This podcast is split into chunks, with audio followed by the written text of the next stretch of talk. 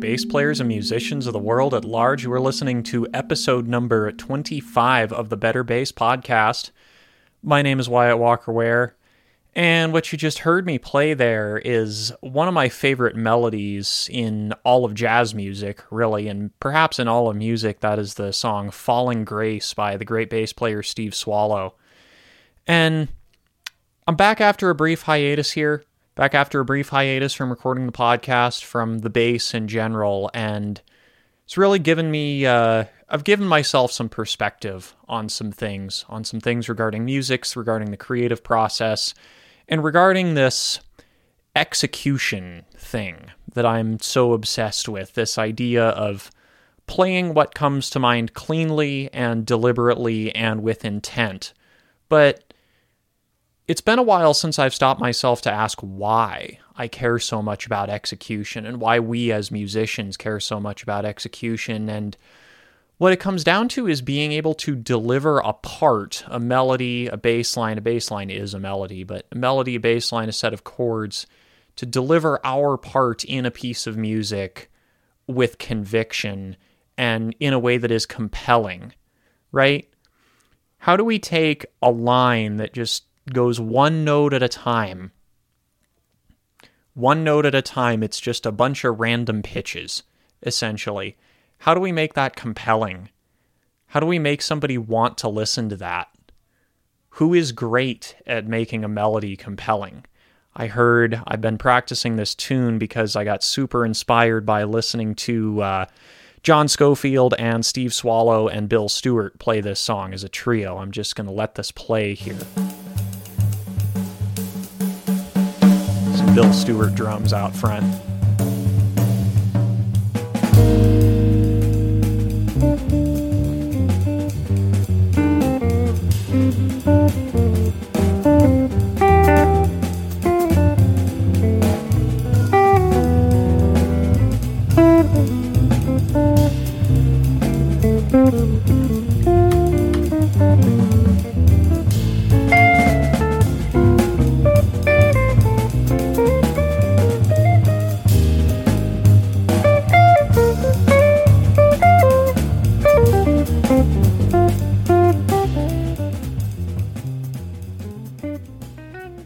Hate to fade out Scofield solo, but I don't want to take up uh, I don't want to take up the entire podcast listening to the music. I actually don't know what album this is from. Swallow Tales, led by loosely led by Steve Swallow, but it's a trio album. It's an ECM record.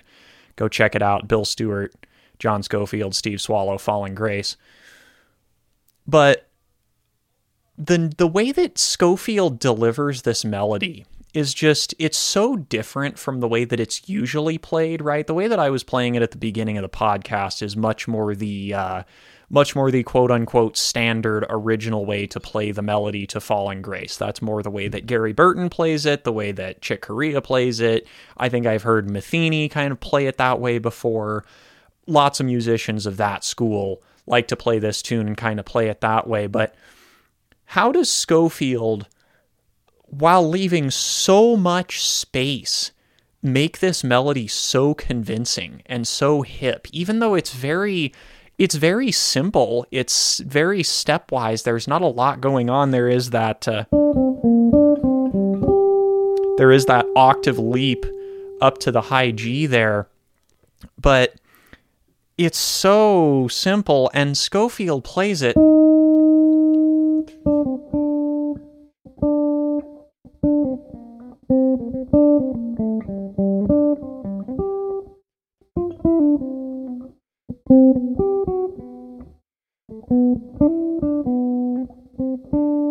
I'm doing an incredibly general approximation there. I nor do I do not have Scofield's articulation on the guitar, nor does anyone alive, and I'm also playing it on a five string bass where I can't necessarily bend the strings as much or as easily as Sco does. But the degree of dynamic control that's present here, the time and sound, just the feel, the way that the that Scofield's notes interact with Bill Stewart's ride cymbal and the way that Steve Swallow's part, the part that he's playing, this kind of boogaloo groove, right in the in the melody in the beginning of Scofield's solo. Hard to play.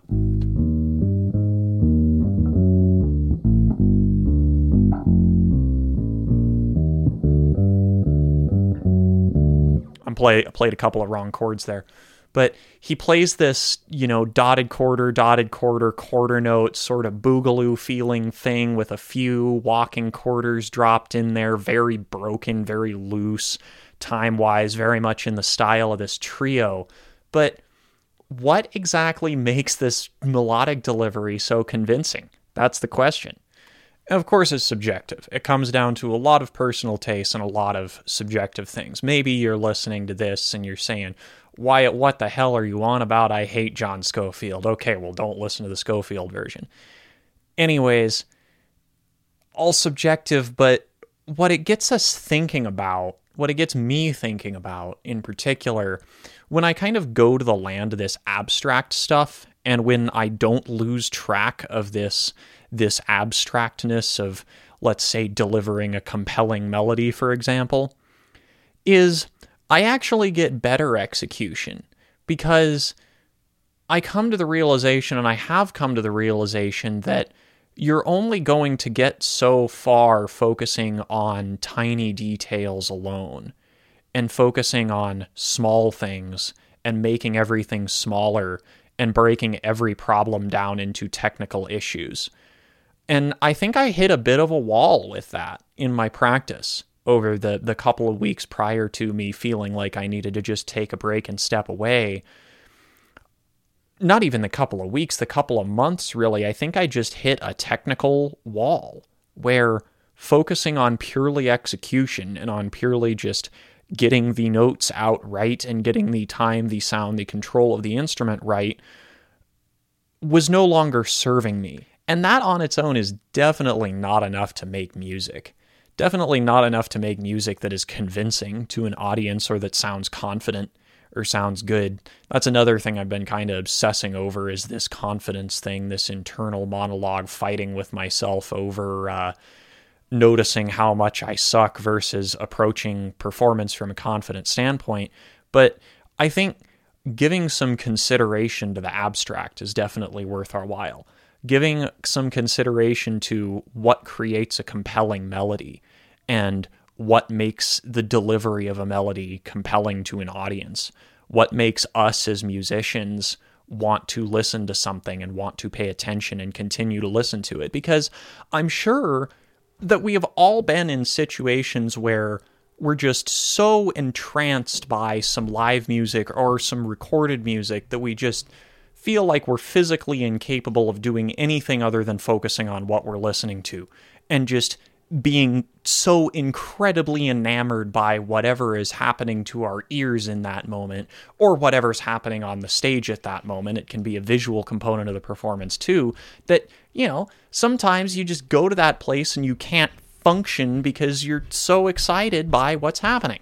And conversely, we've all had experiences where maybe we're at a show and there's some particular moment that happens and you just feel the urge to start talking to your friend standing next to you or start talking to your girlfriend or oh maybe I should take my bathroom break now or whatever it happens to be. Pull out your phone.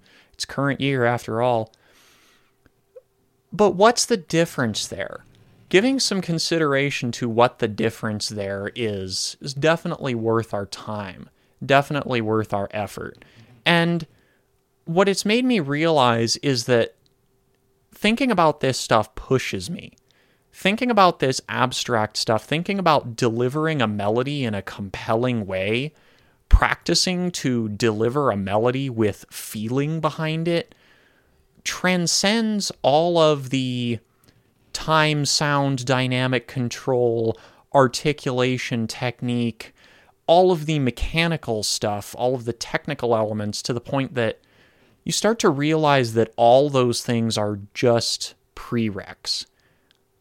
They're just prerequisites. They're only very, very base level things that will not get you a compelling performance. Great time and sound and dynamic control on their own will not get you a compelling performance. but those things are also required on the back for a compelling performance. You're not going to have a great musical moment without great time, great rhythm, great sound coming from the instruments and good dynamic control. Of course, this is those things can be subjective depending on the style of music and the style of performance that's happening, but I actually come out with better execution when I'm not thinking about the execution and when I'm thinking about creating something interesting and creating something compelling. When I'm playing this melody,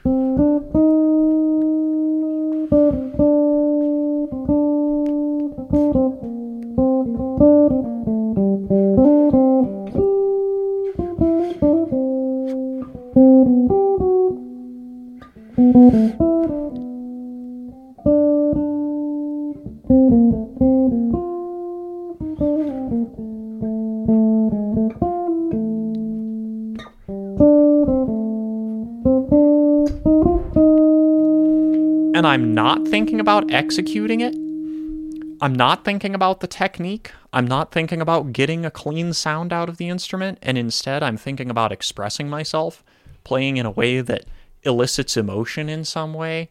Then I get a hell of a lot better performance, higher quality time and sound and dynamic control than if I'm thinking about those things and if I'm stressing about those things in the moment. And that's because I'm actually using my skills. I'm actually using my toolbox that I've developed over all of these thousands of hours of obsessive practice, right? Because that's what this stuff is. It's it's it's a toolbox. What we do with our hands to the instrument is just various tools. We have pieces of musical vocabulary, we have techniques, we have harmonic ideas, we have melodies, we have songs, these are a big box of tools that we can reach into and pull out a tool and use it. But if we go in our toolbox and we grab this this weird kind of wrench that we've never seen before and we're trying to figure out how to trying to figure out how to toggle the ratchet on this this fancy new tool that you've got well it'd be a lot easier to just pull out your uh, your old reliable socket set and get the job done than to go through all that right so that's the merit of practicing things until you can't get them wrong instead of just until you get them right. And that's also the merit of working on simple things and working on the old stuff, the stuff that you haven't practiced in a long time. We're never above major scales. We're never above our major and minor scales. Just just yesterday, of course this is after not playing the bass for a week, but just yesterday I started my practice routine just playing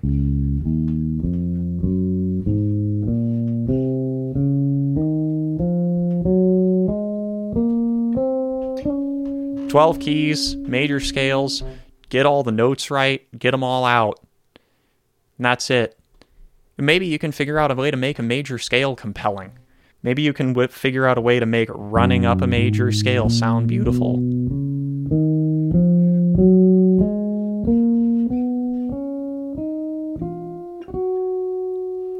Playing quarter notes up a major scale, and maybe that can sound like something compelling maybe that can sound like a real melody. I mean, it sure worked for Bach and Beethoven.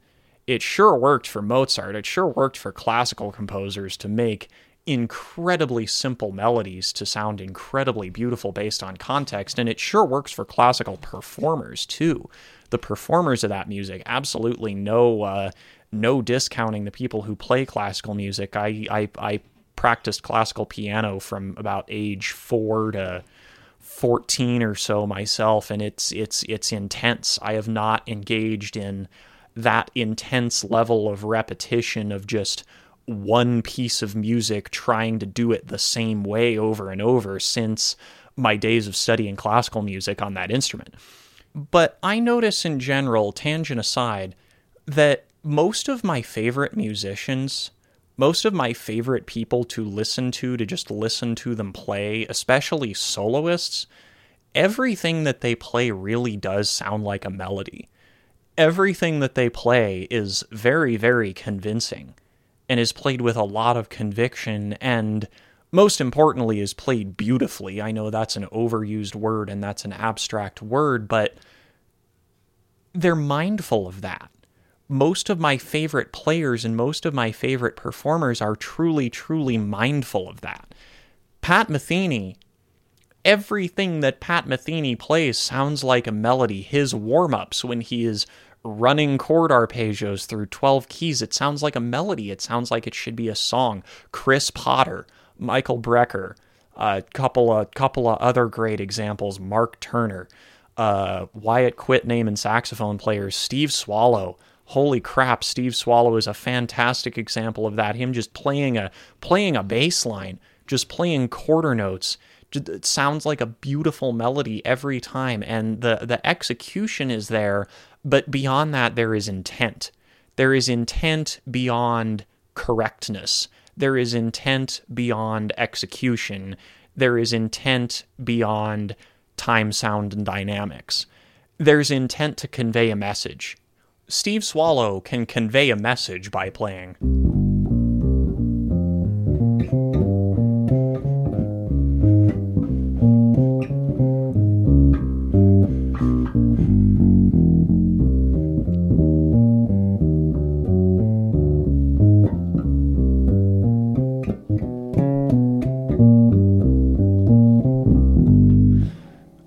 Steve Swallow can play that and make you feel things and make you feel emotions and convince you that he's right.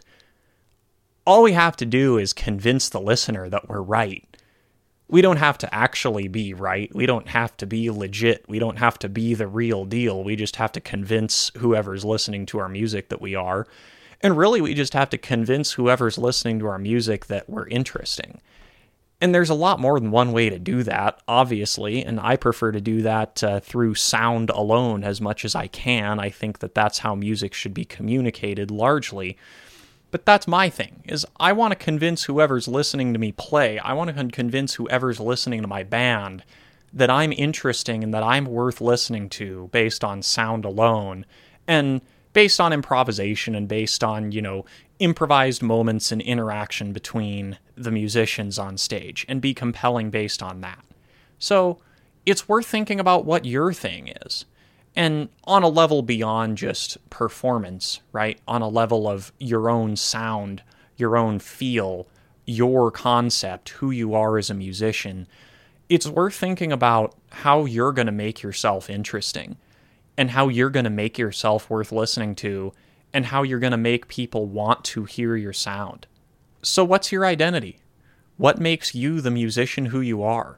What makes your music what it is? And why is your music good? Why is your music interesting?